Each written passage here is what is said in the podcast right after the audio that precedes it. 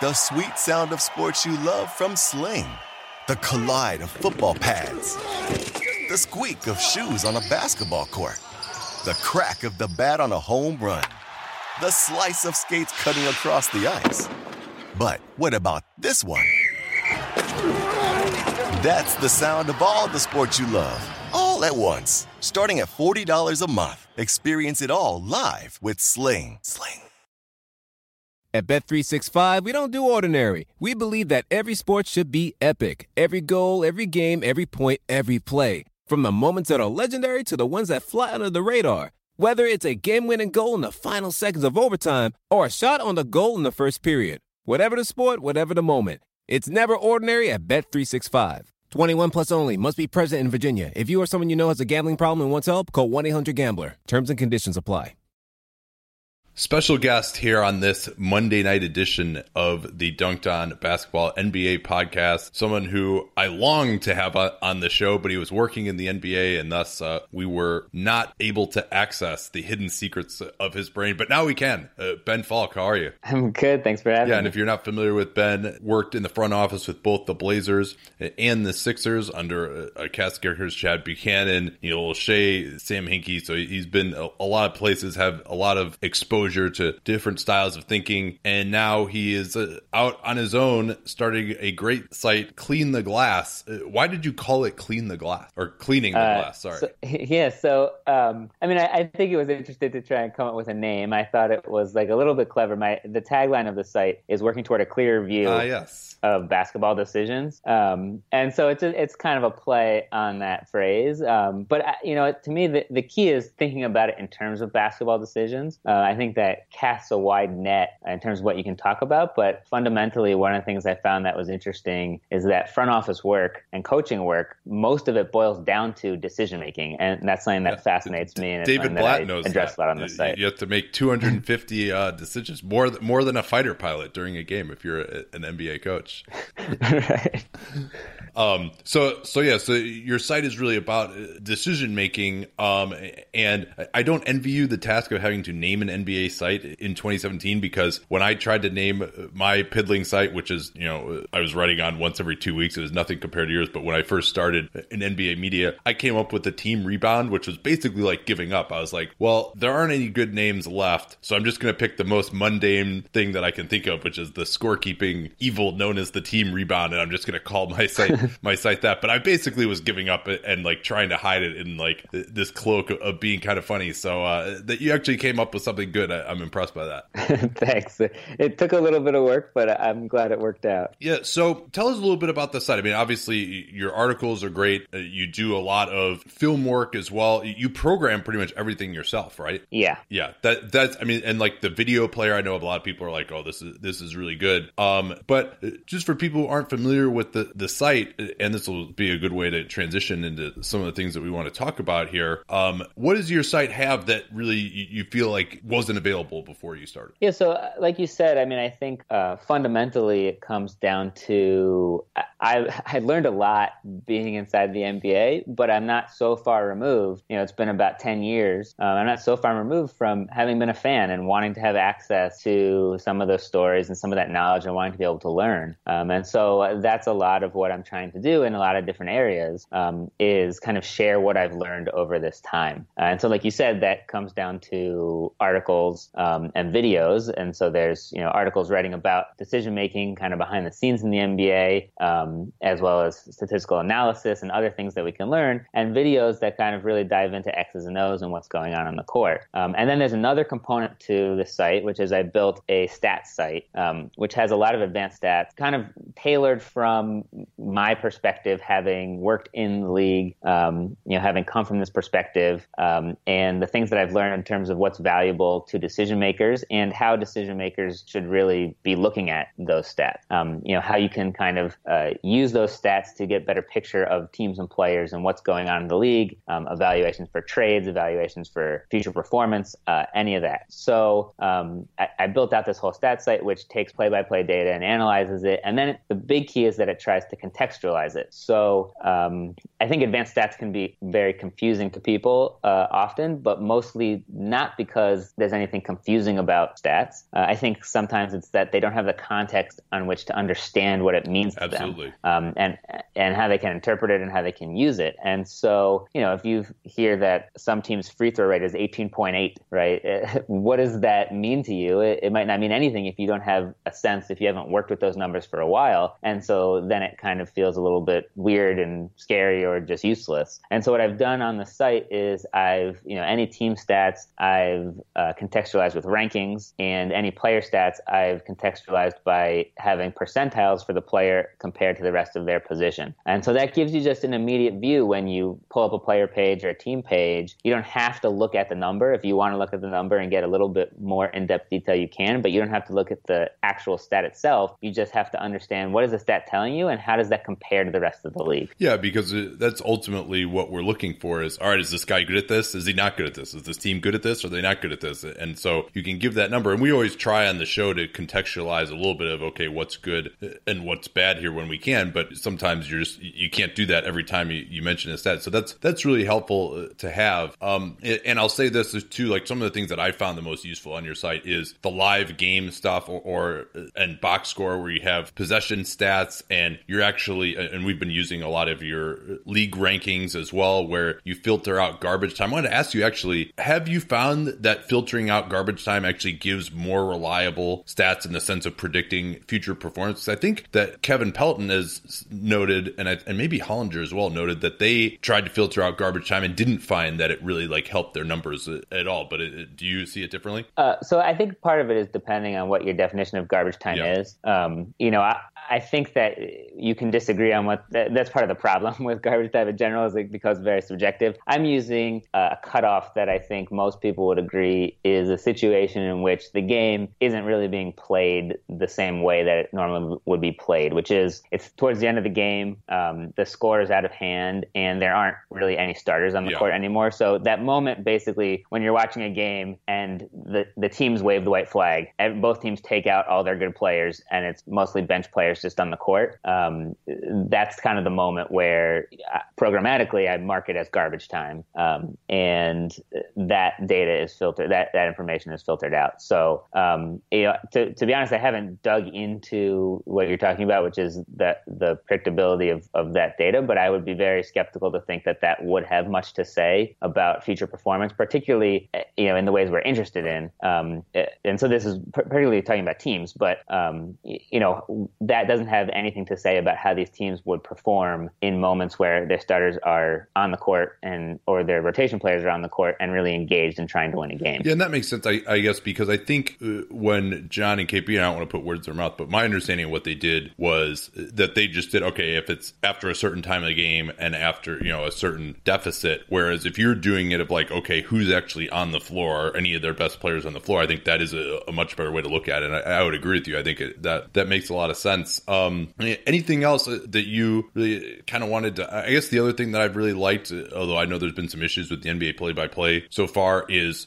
transition. The way you you filter that out. Um, can you explain how you kind of arrived at, at some of those numbers and um, you know what the usefulness of that is? I, I had a few questions about that too. Yeah. So um, this, as you said, this is one of the things I'm proud of that I think is is hard to get in other places is um, the what I call context stat. And so the way I think about it is you can you can really look at an NBA possession and you can say that there's different contexts in which it's played, particularly based on whether the defense is set or not. Um, with coordinate data like SportVU or Second Spectrum, you can get a better sense of whether the defense is actually set. Um, in this case, I'm estimating from play-by-play um, when these certain events would occur that the defense wouldn't be set. So you have your normal half-court defense. That's the defense is set. It's it's what most of the game is played. But you also have situations transition, as you mentioned, um, when the defense, you know, obviously the change of possession and the defense isn't quite set yet, uh, which is a different context, and so you have to approach it differently. You know, looking at a player who can uh, break down the defense and get to the rim against a set defense is very different than a player who can get to the rim in an open court. Um, and uh, so the same with offensive rebounds as well. Uh, I have a putback, is what I call it, a putback context, which is um, um, if there's any plays that happen immediately after an offensive rebound. Again, the defense is scrambled. It's not the same as scoring against a set half court defense. Uh, and so, again, this is all estimated from play by play, which means it's not exact. And particularly on small samples, like on the game level, um, there can be plays that, that can skew the data a fair amount. Um, but it still can give you, you know, over the course of an entire game, over the course of multiple games, it can give you a good sense of what exactly is going on uh, with a team. Um, in particular, uh, I think that there's some there's some interesting analysis that can come out of it when you're filtering out half court versus these other states. Um, so coaches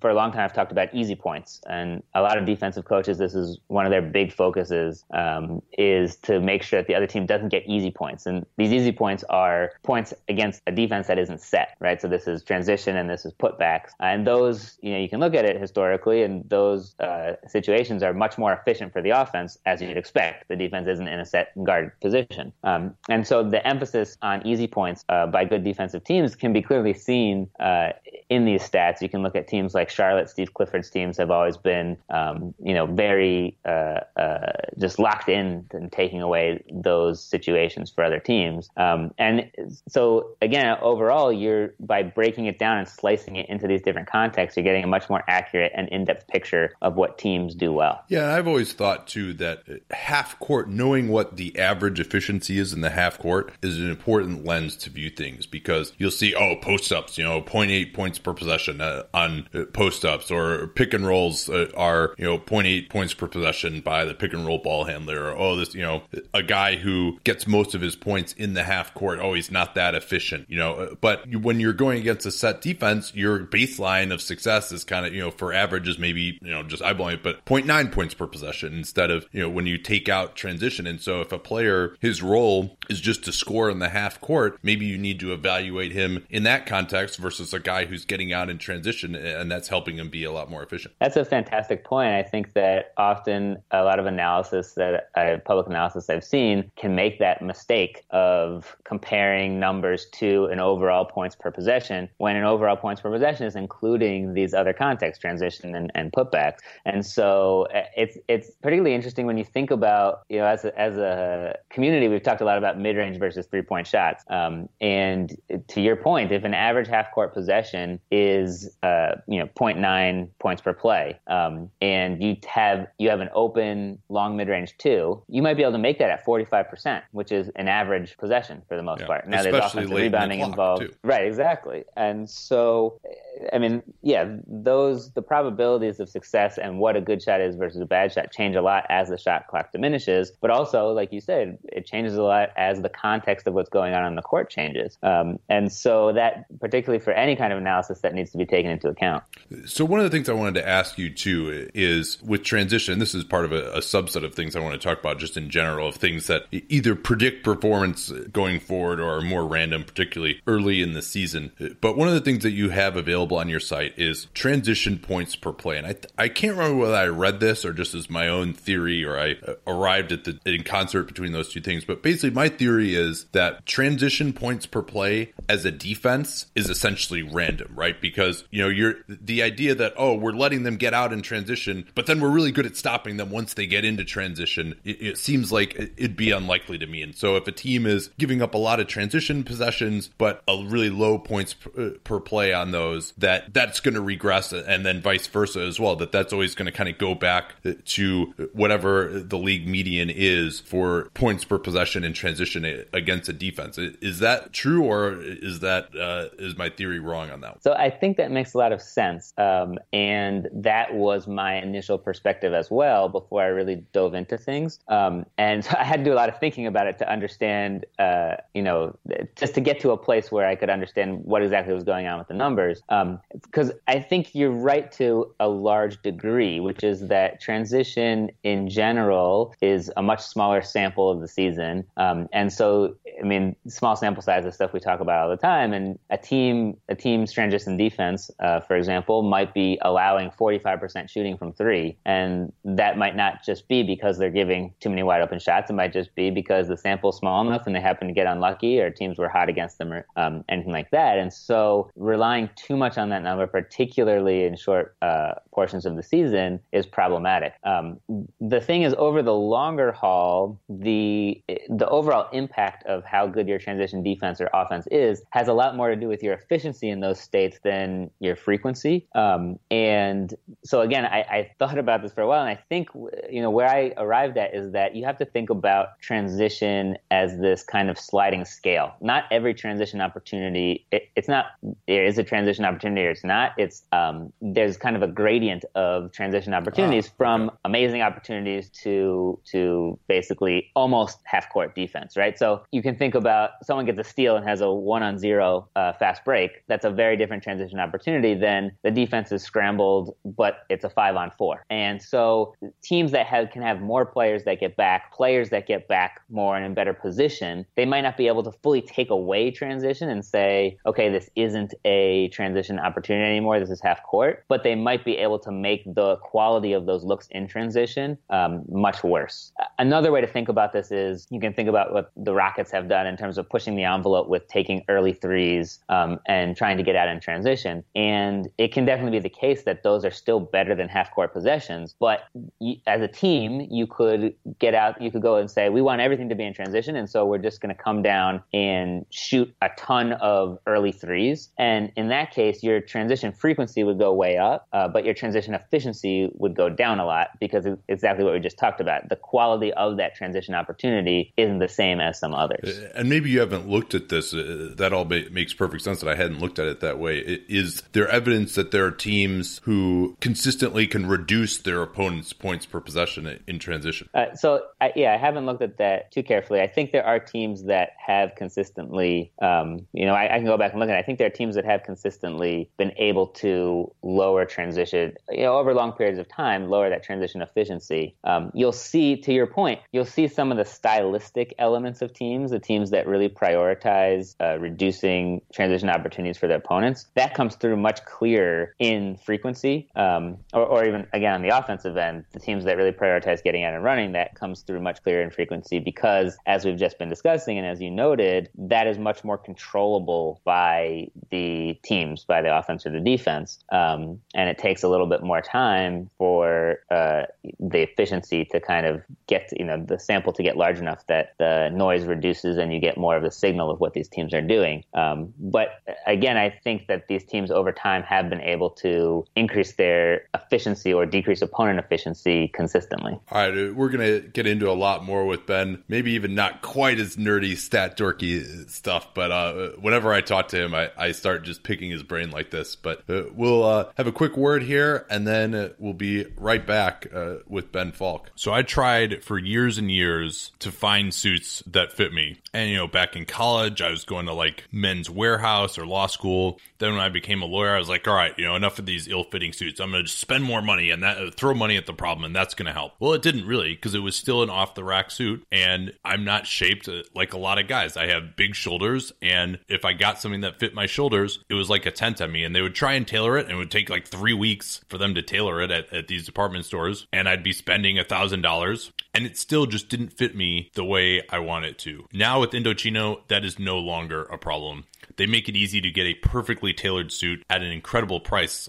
You can get their best deal ever at $359 for any premium suit when you enter my code CAPSPACE, easy to remember because we talk about CAPSPACE all the time in the program, at checkout. 50% off the regular price for a made to measure premium suit. You can either go into one of their North American showrooms or they have a great tutorial on their website for how to measure yourself. For me, three to four weeks later, that suit came in, shipping was free, and those are my favorites. I always start the season off wearing my Indochino suits. At First, I'm probably even going to use them for suits or sport jackets. We haven't decided what we're going to do yet uh, at my wedding. So that's Indochino.com, promo code CAPSPACE, and that'll get you any premium suit for just $359 with free shipping, and you'll have a suit that'll fit you better than anything off the rack ever could. So here we are in the early season. A lot of teams play well early. You wonder, all right, is this going to continue? Is it not going to continue? And we could talk about some specific examples.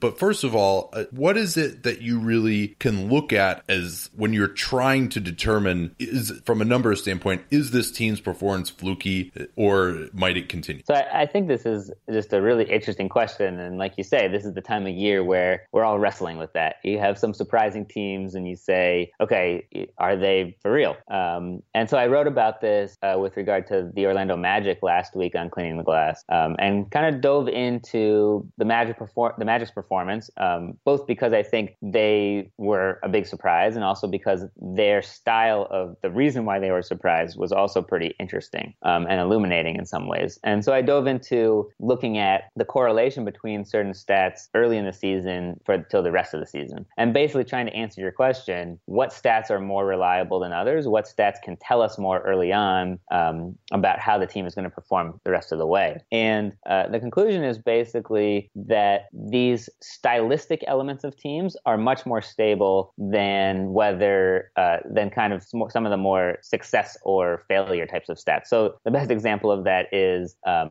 what I call a shot profile, where a team is taking their shots from or where their defense is forcing shots from. Um, that's much more stable. That's much more about the style of a team than whether those shots go in or not. Um, and so this gets us into, I mean, there's a lot of uh, reasons why you could talk about uh, why that's the case, um, but it gets us into kind of the nature of some of these stats um, and how they change over time and, you know, what stats you need more of a sample for, um, which you can learn things from, uh, you can learn a lot from earlier. Yeah. So if you're just a, a fan and you've got two minutes to look at, at a team's overall statistical resume and just kind of eyeball and be like, all right, do we think that they're, this is going to continue or not? Give me like your top four or five things that you would want to look at. Uh, so, so the, the thing that I look at a lot is shooting results um, for exactly that reason. And um, what I want to know is I want to say, okay, how much of their success is being driven by stats that we think could be more fluky than others? And so the flukiest stats tend to be uh, jump shooting, um, and in particular three point shooting. And so, it, you know, in that Orlando Magic article, uh, I found that I was comparing the first seven games to the rest of the season, and you found that three point shooting had three point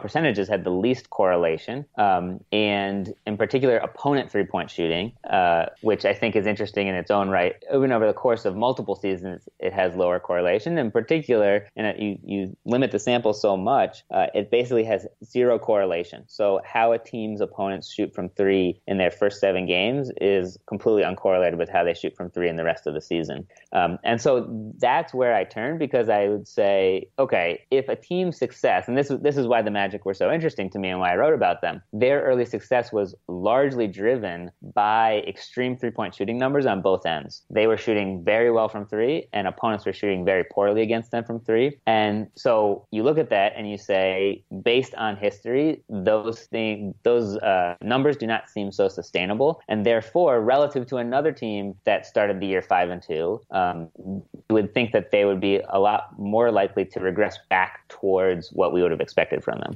And so, another team that's had a much better than expected offense earlier in the season is Indiana. They have had a top five offense, and they're a team that, in my apparently stupid subjective possession or, or uh, projections, I felt like just looking at their personnel that they could maybe even be like a bottom five offense or at least a bottom 10 offense. Is this offense with them for real? So I think it's really funny that you said that. Um, you said that in a self deprecating way, but I actually think that's really important. Uh, and so, so okay, so to answer your, your question, I'll come back to that in a second. To answer your question, I think that we can look at certain indicators and say, okay, so with Indiana, we see that they're a low turnover team. Um, they're getting a high percentage of their shots at the rim. Those are good indicators that tend to be a little bit more stable. Um, on the other hand, a lot of their offensive success is because they've hit mid-range shots at a very high rate. So that's jump shooting, and in particular, they've hit corner threes at a very high rate. Almost 50% of their corner threes they've made. Um, those both of those are much less sustainable. And so you you put that together with what you just said, which is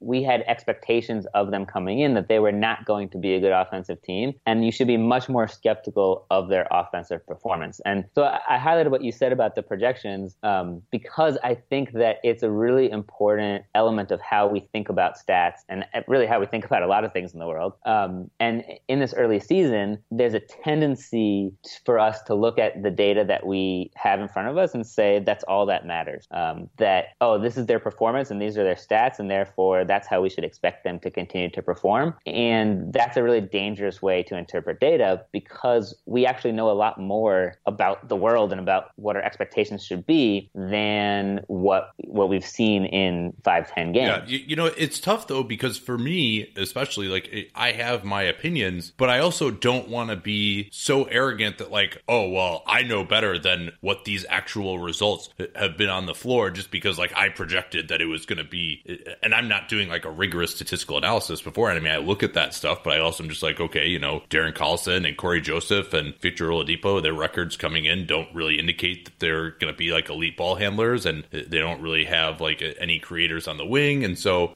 they're uh, they could really struggle offensively you know that was my thinking. But I don't want to be too wedded to that just because like oh well I thought it was going to be this way uh, when they've been better. Right so I think that's that's a really uh, healthy viewpoint because I think there's dangers on both sides. I think that's kind of what we're getting at is that there's you can a mistake that a lot of people make is they're too anchored to these prior beliefs. They have some idea coming in. They think that's the way the world works. No matter how much evidence is in front of them that they're wrong they refuse to change it. Instead they decide to warp the evidence to fit these uh, prior beliefs. That is a big danger on one side. Um, but there's another danger which is you can't just go whichever the way the wind blows. Um, and so that is a lot of the art of trying to figure out these projections in general and, and really decision making in general is how what's the proper way to update your beliefs as more information comes in? Um, and so one of the analogies I like to think about um, people who work with statistics love coin flip analogies, so I'll continue with that. Um, but if you if you found a coin on the ground and you flipped it and it landed on tails, um, what is your best guess for the chance that it lands on tails the next flip or the flip after that? The answer isn't 100% just because in the past it landed once on tails. Um, and the reason why is because you know things about coins in general. Uh, you know that there's a lot of evidence out there in the world that coins tend to be about 50 50 flips. Um, and so the fact that you have one piece of evidence, one observation of this one coin that it landed on tails doesn't mean that you should change the, you should update your beliefs about all coins in general or this coin and you should say, oh, it's always going to land 100% of the time on tails. Now, if you flip it 100 times in a row and it lands on tails every single time, your best guess at that point is that something is weird with this coin, yeah. right? Like this is not a normal coin and your best guess for the 101st flip is not 50 50. Um, and so somewhere in between, there's kind of this sliding scale that as you keep flipping it, as it keeps landing on tails, you start to become more and more skeptical that this is actually a real coin. Um, and you have to start updating your beliefs about what's going on. That's kind of the world we're living in now, which is we have some belief, let's say with the Pacers offense, um, and you know we don't want to be anchored to that so much that 100 flips in a row and we still say the Pacers offense is bad. Um, but we also don't want to say you know one flip and, and everything is different. And again, that's a lot of the art to this. Um, and so exactly what we were just talking about, trying to dig into why are they succeeding and are these reasons that are more stylistic or more, you know, are they more process based or results based? Um, that can tell us some things. And then again, as the as you get more data as the season goes on and they continue to surprise and beat your expectations, you should start to legitimately update your beliefs. And um, you know, this is what statistical analysis can help us do is figure out what's the right rate uh, to do that. Um, I, I think, you know, my gut would tell me right now Indiana's offense is, is about fifth. Based on this analysis, I think we shouldn't think they're a top five offense. We probably shouldn't think they'll end up as a top 10 offense, given what you said about our prior beliefs coming into the season. But we probably, we should feel pretty sure that they're not going to end up as a bottom five offense. Um, and I think they will probably end up somewhere in the middle of the pack. Yeah, which would actually be a lot better than we thought that they would be. One of the other other development questions that has always fascinated me. And I always felt that whichever team could unlock this of just knowing, you know, other than just based on what's in games, who's a good shooter or who can improve at shooting, um, especially from three. You know, there's so many guys who get drafted who have the tools uh, to defend on the wing and, and are athletic, but, you know, oh, if this guy can shoot, you know, he's going to be a real player. And I think having two way players on the wings is one of like the greatest things that separates the good teams from the bad teams in today's NBA. Um, so, what do you think is something that you can look at for shooting other than just okay, here's what percentage this guy shot in a game? Because you know, there's been a lot of research that it takes tons and tons of attempts, multiple seasons of attempts from three to really lock in on, on what a guy potentially is as a shooter. So, I think that this is one of the big challenges. You know, we're talking a lot about three point shooting, um, which is fascinating because it's obviously become more and more uh, an important part of the modern game, and yet the nature of it is that the samples are small, and so it's a lot more random, and it becomes a lot more difficult to really, you know, home in on and, and uh, get a lot of information about. And so um, I think that's kind of what your question is getting at is, you know, now this is even more important, and yet it still remains very difficult to predict. Um, so I think that the challenge is, I mean, when I state it that way, the challenge is that there's not enough data, and the question is, how do you find ways to get more data uh, to help that can help inform those projections. Yeah, and what um, I would do is just uh, I'll go before games and just watch guys shoot because that's really, especially for guys who aren't really playing that much, like to know whether someone has really improved. I mean, that's that's all I've got is just looking at a guy shoot in pregame a lot of time. Yeah, so I think that's a fantastic way uh, to gain more data. I think that you know a lot of scouts they're big believers in, in getting to games early and watching those warm ups uh, for exactly that reason. It increases the sample size. It gives you a, a better sense. Now, it can be misleading because it isn't exactly a game situation. But again, when you're dealing with something where you have very limited data, trying to increase that sample is is very valuable. Um, I, that's why you know when people look at predicting three point percentage from college shooting, uh, that's one of the reasons why free throw percentage is actually valuable in helping you predict NBA three point shooting. Um, is that three point shooting is a lot more variable. And so players, especially if they come out of their freshman year, they might have 150 three point attempts and they might have shot 40%. And that's a small enough sample that you can't really be sure that they're a 40% three point shooter. Um, and yeah, so knowing ask, that uh, they have a, Winslow on that one. right, exactly. Um, and, and the, knowing what they shot from the line um, and whether they had a, a successful, repeatable uh, stroke from the line can tell you something something about it doesn't tell you everything, but it tells you something about how they might be able to shoot from three in the future. Um, and so, you know, your point about warm ups is a great one. That's one way to increase the sample. There's other ways um, that you might try to increase that sample or get a better sense of what exactly is going on and not making it um, as uh, concrete as they made or they missed that shot. So, uh, as an example, if you had a way, let's just throw feasibility out the window for a second. Oh, I think I, I like where you're going here because I've always I've always felt that like this would be something that teams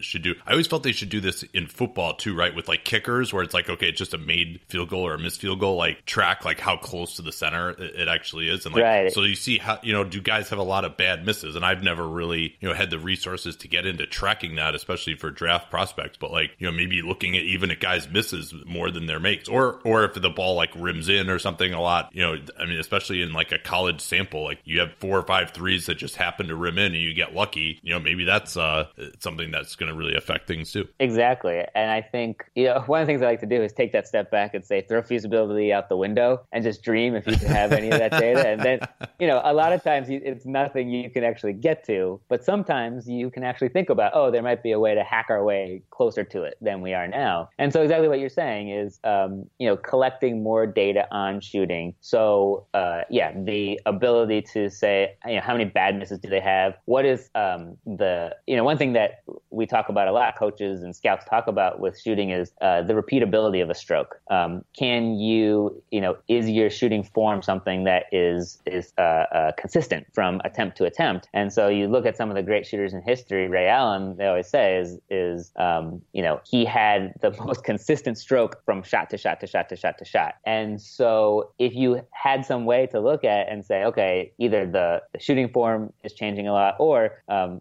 probably a little more feasible is is the misses are all over the place. Um, that might tell you that, like you say, that maybe they're shooting well, but their shots are you know highly variable, um, you would probably be a lot more skeptical of whether they could continue that uh, positive shooting. Um, similarly, more data in terms of just the context of threes. Not all threes are are created equally, and so if a player is shooting 33% from three, which we might think of as a bad mark, but they're doing it off the dribble against highly contested shots, we might interpret that very differently than if they're shooting 33% from three on wide open spot up looks. Sure. One thing I want to ask you too, I think it was on Zach's podcast that you mentioned this initially that the organizations you used to work for, I know a lot of teams do this, used to track shooting in practice. And you would hear back in the day, oh, Ben Gordon, you know, every time he shoots 100 threes, he makes 85 of them, or Ray Allen, you know, makes 87 threes for every 100 that he shoots in practice. But in your experience, like, how do you find that just, you know, shooting in practice on open looks translates to your shooting percentage, even just on open looks in a game? So I, you know, I, I didn't know what to expect when I started diving into that data uh, because I think you can make an argument for both ways. So again, you know, you're looking at, at practice data. It's a very controlled environment. Uh, it's not the same as shooting in games. Um, obviously, there's nobody contesting the shot. It's a wide open spot up three. Uh, it's you know you're shooting a number of them in a row. Yeah. Sometimes you know we didn't necessarily differentiate between um, the the exact drill that they were doing sure. when they were shooting yeah, if you're, if you're coming off the more screen difficult drill or, or something like that, like Steph Curry with all like he everyone knows his crazy warm up. You know he probably makes uh, about sixty percent. I remember like CSN Boston at the height of uh, Warriors mania, like tracked how many he made in his warm up, and it was like sixty percent. You know, and that's the best shooter in the world. But he he makes his practice shots hard too. Right, exactly. So those are confounding factors to this type of analysis. But uh, it turned out when I looked at the data that it actually matched up pretty well. Uh, so you could look and you could see, um, and and you know, particularly with the Sixers, when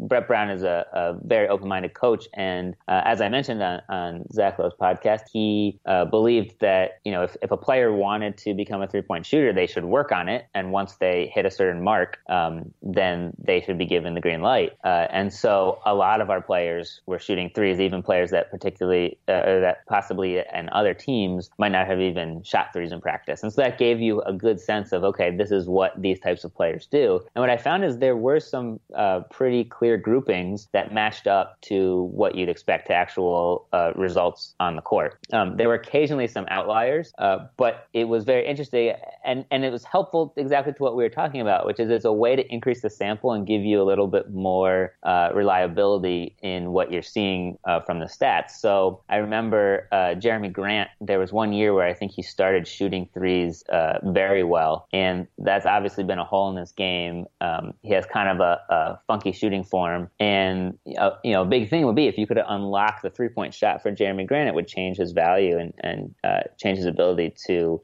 impact the play on the court. And um, so he started shooting very well from three, and the question was, is something really different? And you dove into the numbers, and you found that in his practice shooting, uh, he was slightly improved, but he still was very close to the group um, that were essentially non-shooters. Yeah. He was, you know, on that end of the scale, and that gave you some sense that okay, this is probably more likely to be fluky than not. And sure enough, uh, he regressed back towards uh, more what you would have expected. Yeah. So maybe I'll, i could start calling that uh, either the Jerami Grant or the, or the KJ McDaniels rules as, right. as well, because uh, he, he had such a, a, hot start in his first year that, that he's never really been able to recapture. So so what is the difference? I mean, if a guy is shooting, you know, how much of a discount do you take from a guy's practice shots? Uh, you know, what do you, what do guys who shoot forty percent shoot in practice? What do you guys who shoot thirty five percent shoot in practice? What do guys who probably shouldn't be taking three shoot in practice? Yeah. So based on the numbers I looked at, um, so the players who shouldn't be taking threes or were on the low end, probably sub thirty percent three point shooters, we would say, um, they would make about uh, 40 to 50 percent of their threes in practice, um, and then you would have kind of the the next the middle tier, like the 50 to 60 percent range in practice. They were the the so-so shooters, um, and then once you got above 60 percent, those were the best shooters on the team. Um, you know, those were high 30s, potentially low 40s, um, and so you know it was interesting. The, the, one of the big outliers during my time with the Sixers was Luke a um, who you know we were encouraging. He was he was not shooting threes at the time, and we were encouraging uh, him to shoot threes. And he actually he put up I think maybe the most threes in practice of any player we had, and shot them very well. It was I think it was above sixty percent in practice. And so you looked at that and you said, oh, there's there's something here. Like he should be able to shoot. And yet in game after game after game, he just couldn't hit. I think he ended up either 28% on the year or 28% on his non-corner threes. Um, you know, somewhere where he was much closer to the non-shooting group. And so those are, I mean, like any data, you can't trust it 100%. Uh, you have to have a sense that there are going to be outliers in either direction. But it was interesting to think about why there was that disconnect. Yeah. Do you uh, recall anyone? Because we've heard, I think Markelle Fultz has been described this way as a game shooter. You know, I mean, obviously not where he is right now, but in the past, you know, as guys who kind of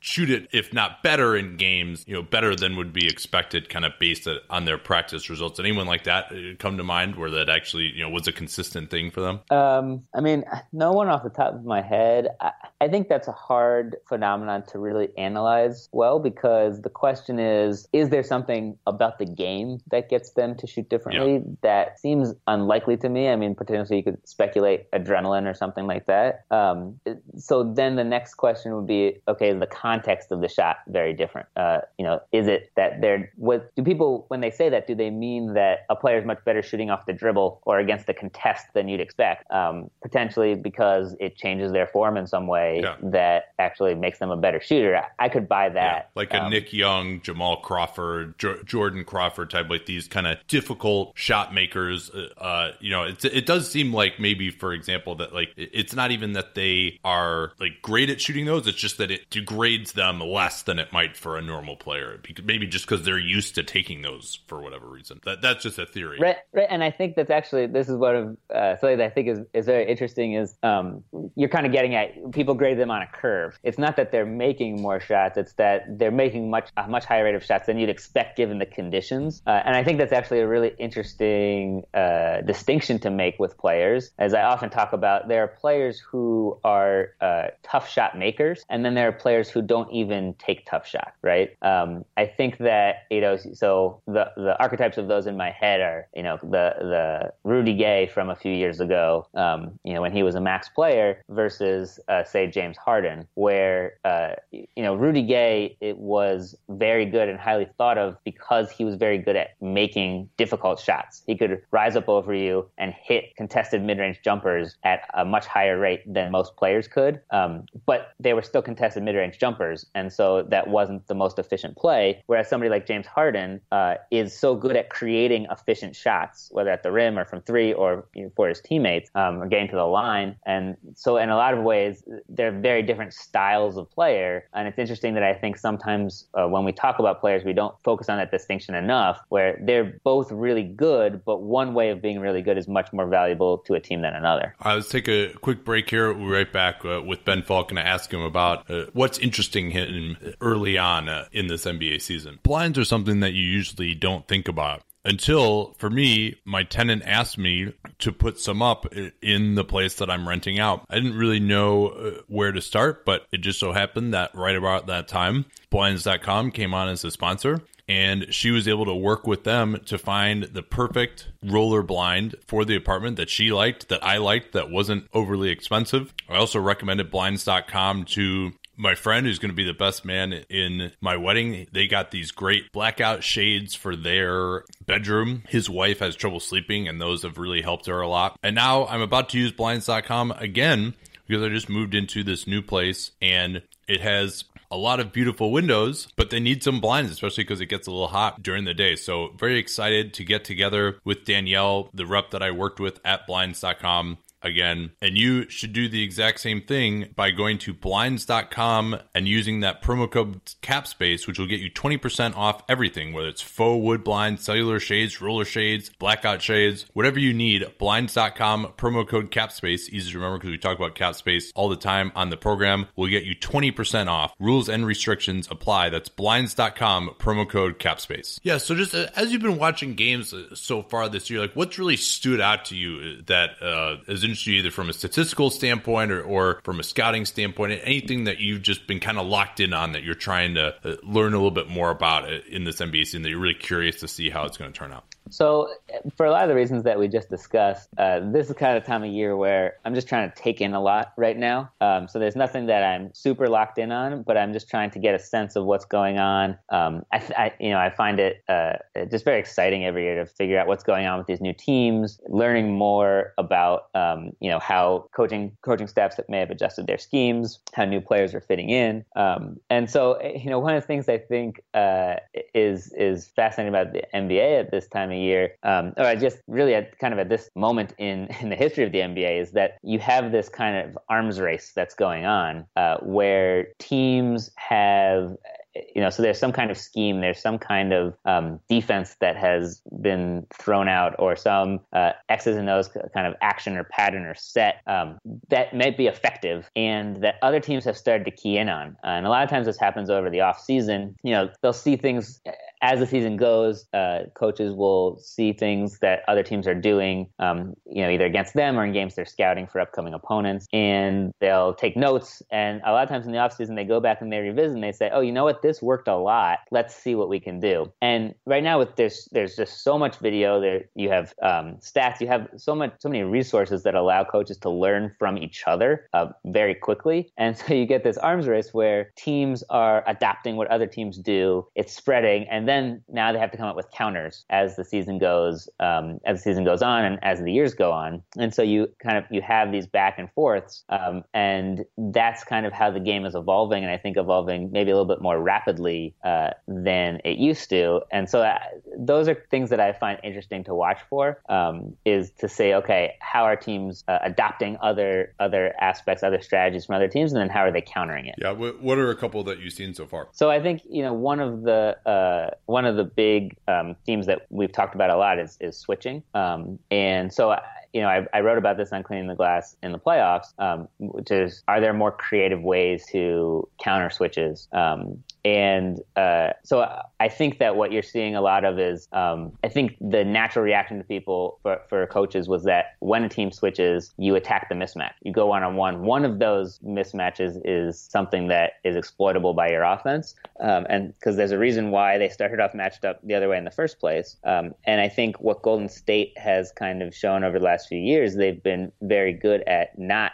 bogging down in isolations when they have a mismatch, but instead continuing to play their offense and finding other other ways to uh, counter those switches. So I, there's kind of a host of ways to do it, um, but I think you're seeing more of teams doing things like slipping pick and rolls when they anticipate a switch coming, um, or you'll see uh, some of these. I think this is something that uh, has Utah has long done, and teams are doing a little bit more. Is you can attack the mismatch by so a lot of times the smaller player he has a big man on him and he spaces way out behind the three point line, and then he catches the pass on a dead run, so he can really use his speed to his advantage. Little wrinkles examples like that yeah. that teams are getting a lot more adept at using and you in order to. You yeah, mentioned the yin and yang of that too. Like uh, at when Golden State, uh, this is a play that stood out to me a couple weeks ago. Golden State, when David West was on the floor, can't remember whether it was uh, Toronto or, or, Washington that did this, but they tried to do that same thing. So the guy who West was guarding, he switched onto a guard, he gave it up, and then they knew where they were going to throw the pass right back to that guy so he could attack on the move. And West knew the pass was coming right back to him, and he stole it. You know, like that's just a little like right. a little yin and yang. Like every you know, you do a strategy three or four times, and then smart players see it on film and they can react to it. Exactly. I think that's what, like I say, is so interesting about the NBA, particularly in this day and age, is that teams are learning faster than ever from each other, and players are learning faster than ever, and so you kind of you see this this chess match, but kind of in hyper speed. All right. Uh, what else are are you just in general about basketball? I mean, just about why teams win and lose. Like, what are some of the questions that are, are interesting you right now that you're just trying to learn more about that maybe we don't know the answer to yet? Like, what are some of those holy grails that you mentioned earlier where it's like, all right, if we had infinite resources or, or you know, just pie in the sky, if you wanted to answer some questions, like what would those be? Um, so I wrote about some of my preseason questions on cleaning the glass. Uh, and so, you know, I think some of the interesting trends that I'm looking at uh, that I referenced in those articles, um, where so one of them is is this dynamic we've talked about it a lot is you know the only one ball idea is as these stars team up, how do offenses leverage uh, their stars in ways that it's not just you know you take turn, it's your turn and now it's my turn and we trade off. Um, and so seeing the experiments, we haven't been able to really see it in Houston yet because of Chris Paul's injury, but seeing uh, how OKC is starting to kind of leverage, uh, you know, starting to in some ways and, and then in other ways not. Yeah, um, how do leverage... you think they've done so far? Uh, what have they been doing uh, to try and uh, use all three of those guys? So I think that there are definitely instances in which they've had some creative sets um, and they've found ways to have uh, multiple of them involved at once and put the defense in difficult positions. had to make choices that are made more difficult because you have multiple stars that you're guarding. Um, I do think that there's still more evolution um, for them. There's more room left to improve um, because I think a lot of times they they do utilize uh, Carmelo Anthony or Paul George as more of a spot up shooter um, than uh, is maybe ideal, uh, where it just it just doesn't put as much pressure on the defense um, as if you could involve them in, in slightly more creative ways. Now, one of the benefits of why those players can work together, and this is you know I wrote about, um, is that it, Carmelo and Paul George are both very good spot up shooters. Um, you know, just looking at their baseline three point numbers, uh, as we discussed earlier, is a little bit misleading because they take a lot of, or in the past they've taken a lot of threes off the dribble, um, and a lot of times contested threes. And so if you look at just their catch and shoot numbers, they actually are quite good spot up shooters, um, which makes it more likely for this this trio to work well together. Um, but I still think that there's room, particularly when you get to the playoffs, um, for them to improve and be able to play against some of these best defenses where they're really maximizing the combination of those stars. Yeah, I, I agree. I mean, I've been the fact that they just don't really seem to move the ball from side to side that much, and that they don't really, at least to my eyes, have a system where you know there's just something to fall back on. I, I like a lot of their like set plays seem to work pretty well, and they've like Paul George in particular has done a nice job of slipping screens when he and Carmelo screen for each other, and they've done some nice stuff with George coming off of pin downs. But it does seem like it's all very set piece type of stuff. They don't necessarily have the improvisation yet, and maybe they won't get there. Um, another this is a really like esoteric question. I probably should have had it in the first section, but I'm, I'm just jumping around here because I had this whole list of things. I had a theory, and I did some very baseline research on it that turnovers forced other than steals, and I think you account for this on the site of like with the numbers on live ball turnovers, but the fact that it's just turnovers and it doesn't really, uh, a lot of the numbers don't separate out steals against basically like what your live ball turnovers are versus, you know, just losing the ball out of bounds or traveling or, or something like that. My theory is that turnovers other than steals um, are basically random. And that really, if you're looking, you want to predict turnover rate going forward, that you should look at either steals against or the number of steals that, that your defense is getting. Is that, do you think that theory has any merit or uh, am I wrong? So I think I, would obviously have to dig in and study it. I feel like I've read I've read a study in the past that might have said something similar, if I'm remembering it correctly. Um, but I think that this is it, it, this plays into the theme of what we've been talking about, um, you know, through this whole conversation.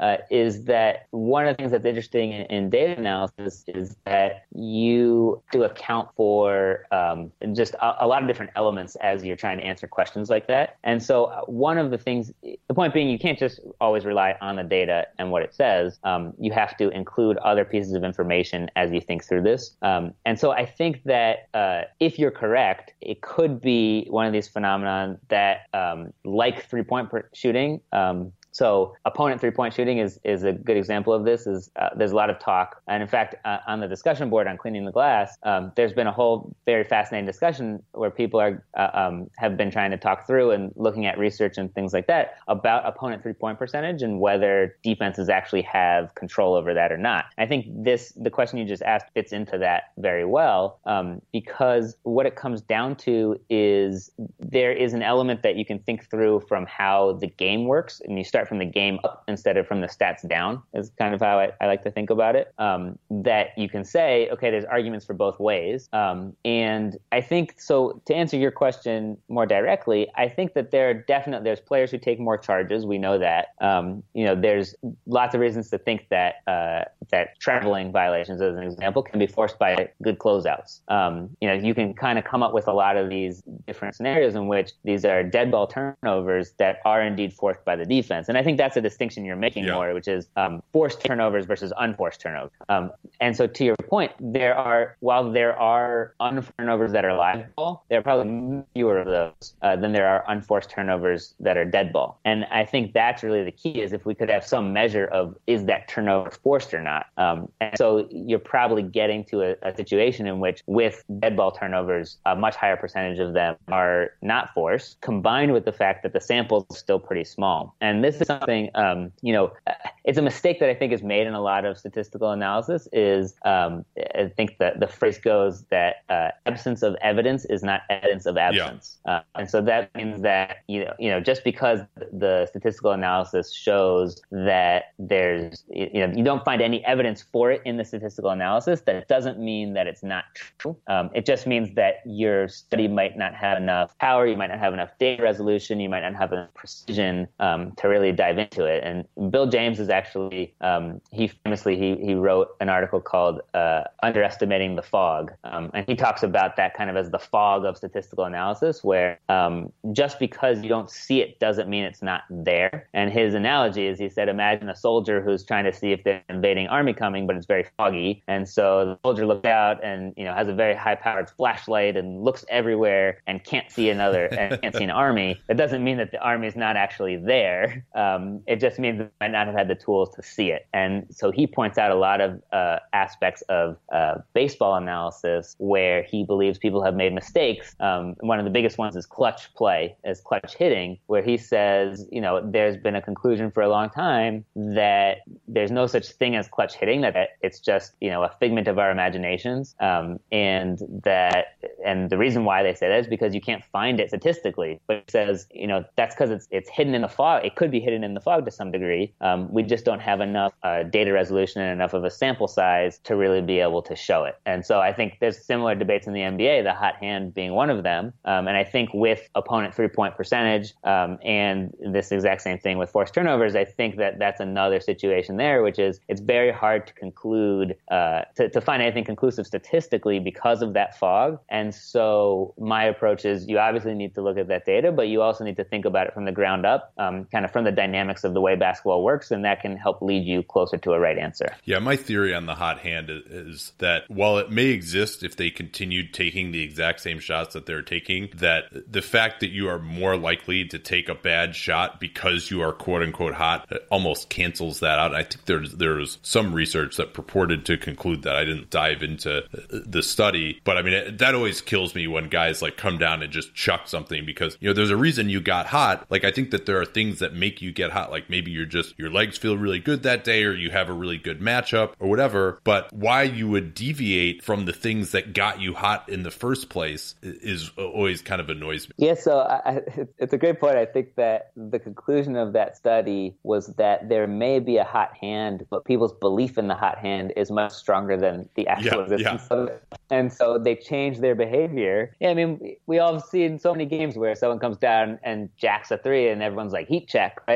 Like as if they've made the previous few shots, and so therefore, you know, they're going to turn a 15% shot into a 40% shot somehow. Um, and so that you know skews the data and creates that fog that we were just talking about. Um, I, you know, personally, I I, uh, I don't know that I would say like I'm a believer in the hot hand, but I think that the debate has kind of gotten off the rails uh, to some extent um, because I think that what I'm a believer in is that every shot has different probability, and it makes sense to me that there would be reasons exactly like you're saying. Your legs feel good, um, you got a lot of sleep the night before, whatever it is. There's a reason why multiple shots in a row can have a much higher probability, um, and that's basically what we're talking about when we're saying that the hot hand exists. Um, and so I think that I mean that I, I think that that has to be true. Whether you can figure it out from the data, I think is very difficult. Um, and it goes again, it's the same kind of fog aspect, right?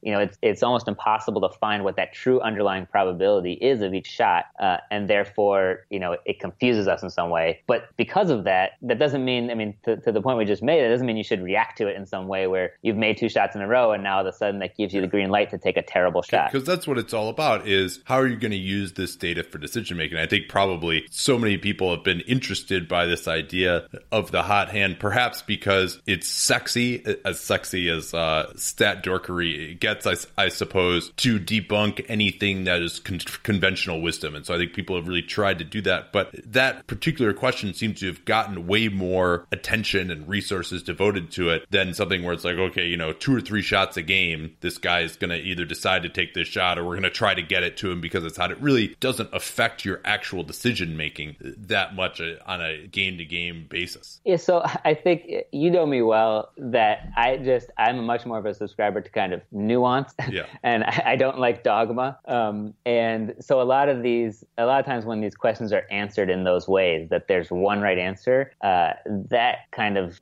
you know, raises my suspicions a little bit, um, particularly because there are things in which that's the case. Um, and there are elements of basketball in which that's the case. But basketball is one of the reasons I love it. And one of the reasons it's so much fun to analyze and break down It is a very complex sport with a lot of moving pieces, um, with opponents that can react to you. All this stuff is going on. And so usually the answer isn't that there's one answer, right? Yeah. Usually it's complicated and it, there's a lot of factors that go into it. And so generally, like I say, I'm very suspicious of times when you can say conclusively, this is it. It's black and white. It's obvious. And everyone who thinks the opposite way are just Neanderthals. Uh, all right. One more question. And then also, I, I'm, I'm warning you, I didn't tell you about this ahead of time, but I am going to make you like give me like one hard and fast opinion here at, the end, which I know might, might be anathema to you. You might even force me to cut it out. But uh, so the question that I had though, and this is something that I think a lot of people, you know, I'm kind of an outsider as well. I'm not doing as, as much analysis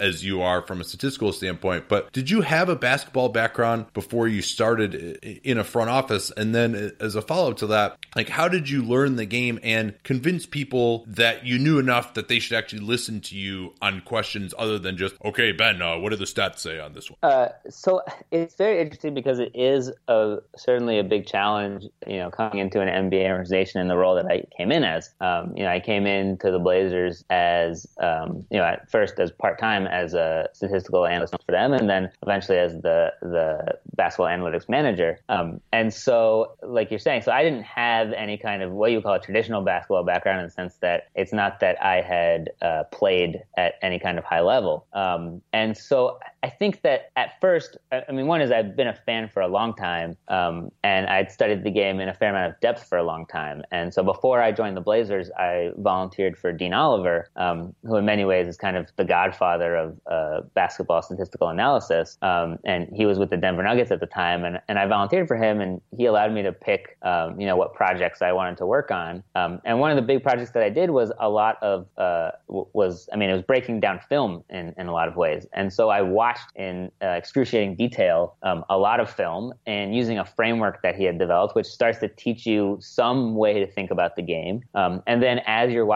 film very carefully and kind of fitting it into this framework, you're starting to think much more about the way the game works and you're starting to learn. Um, and so that kind of takes you down that road. And so then when you start with a team, people, I mean, you can talk to people and have a sense of what they know about basketball and how much basketball they've watched and how much they've thought about basketball. Um, just talking to them and seeing, you know, the kinds of ideas that they have and the ways they talk about things and think about things. And so I think that it was clear to uh, my colleagues that I knew basketball, that I wasn't, you know, just kind of um, some neophyte who had never seen the game before. Um, and that said, I was also aware that there was a lot I had to learn. Um, like I said, I knew that from the outside, I was I was always constantly trying to push to learn more, and it was very difficult from the outside to learn a lot of these more fine grained details um, or a lot of the terminology or exactly how to think and watch the game. And so I think it's important to come in with the right amount of humility and not think that you have all the answers and understand uh, where your blind spots are and to ask questions and to learn from the people around you who are experts in their field um, and try to you know be a sponge and gather as much information as possible. And so uh, that's what I tried to do. Is I you know I, I, may have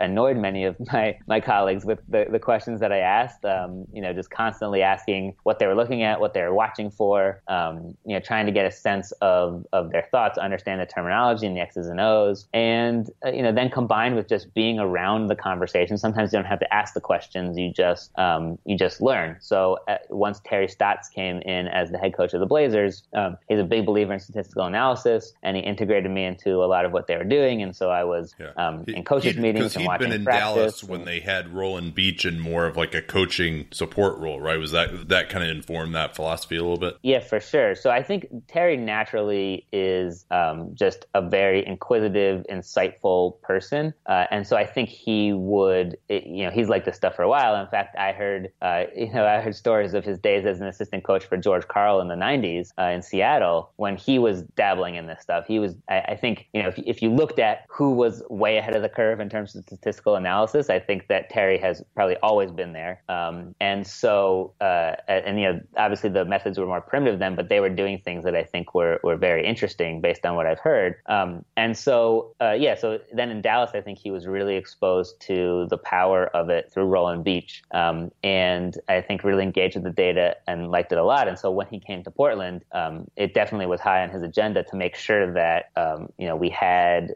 that he was using it, that the staff was using it, and learning uh, from it. And he cited that example when he came in. He said he was like, I learned a lot from as an assistant. I learned a lot from Roland, um, and he encouraged all of our assistants to do the same thing, to really dive into uh, the analysis and and learn it and figure out how it could make them better coaches and help them make better decisions. Um, and so that was just an incredible opportunity for me to be integrated uh, very deeply into um, kind of coaching operations and be able to learn, uh, you know, as much as I could. Just again, so there are questions that I asked, of course, but even just sitting in a coach's meeting and watching them watch film and hearing what they're discussing um, and seeing, you know, how they make decisions and how they interact with players, how they turn what we discuss in a coach's meeting into a drill, um, you know, and into a strategy for the game. Uh, all of that, just being able to observe it and and kind of soak it up. So that all of a sudden gives you a facility um, with the terminology and with the kind of basketball knowledge where uh, now you're farther along the curve and you can start to have conversations in ways that aren't just binding you to okay what does this number say? Yeah and i think that's something that i always try to be aware of in, in whenever i'm criticizing it. You know if, as we do that live twitter nba show uh, i'll do that. Just always try to be aware of hey you know what? Like yeah okay you can criticize coach you can criticize players but like is this what we're talking about? Is this actually something that'd be realistic for a coaching staff to be able to attempt to or actually be able to impart to the players or are you really just asking too much right? Like you can't just like vulcan mind meld your coaches to your players and just expect that they're going to do whatever you ask them to do. You know there has to actually actually be a process in which you like give them a drill to do this. You communicate it. There's an opportunity cost to anything that you're going to teach them you know because you could be teaching them something else during that period. So i think that's always something to, to be aware of. Um, all right. So here we go. This is the most annoying fanboy question but i think it's fun fun to ask you this uh, who is the best player in the nba for, for the playoffs I mean, I think it would have to be LeBron James, right? yeah, well, I mean, it's, I just I, I gave you an easy one, right? Because uh, you know you're you're uh, you're so nuanced, and whenever I talk to you about stuff, it's like, oh man, I, w- I really want him to like give his uh, opinion. Like, I want to like tap in, and you're always like, well, you know, it could be this way, and like, you know, I, I and it's helped me a lot because I need to learn to think that way more. I'm a naturally a very opinionated person, and so uh, to try to see both sides is always good. But I, I, I just wanted to like get you on there for once. And by the way, it, it's gonna get edited out, but Ben paused for like five seconds there before. Well, I was trying to, I was racking my brain. I was like, is it gonna be that obvious? well, that, that, that's the question. Is it obvious to you? It's not. It's not a quiz. It's your. It's your your opinion. But yeah, I mean, I think I, I it's that's got to be it until until further notice. But uh, yeah. Uh, all right, man. Well, this is great. So, thanks so much for coming on. I actually have uh, two accounts uh, at cleaning the glass. One for uh, for Liam to use my intern. It's been an invaluable resource so far. We use all of their possession stats, especially because it filters out garbage time. It's actual possessions as well, like based on the play by play. It's not just estimated like you'll get on, on a lot of the sites. And that's just really the tip of the iceberg. Anything stats related, it's awesome. Uh, best of luck with the site. The film analysis is amazing as well. Like the look and feel of the site is fantastic. So uh, please check out Cleaning the Glass and subscribe. I think you'll find it as enjoyable as I have. And uh, thanks a lot for your time, Ben. We appreciate it. Thanks for having me. This was a lot of fun. At Bet365, we don't do ordinary. We believe that every sport should be epic. Every goal, every game, every point, every play. From the moments that are legendary to the ones that fly under the radar. Whether it's a game-winning goal in the final seconds of overtime or a shot on the goal in the first period. Whatever the sport, whatever the moment. It's never ordinary at Bet365. 21 plus only. Must be present in Virginia. If you or someone you know has a gambling problem and wants help, call 1-800-GAMBLER. Terms and conditions apply.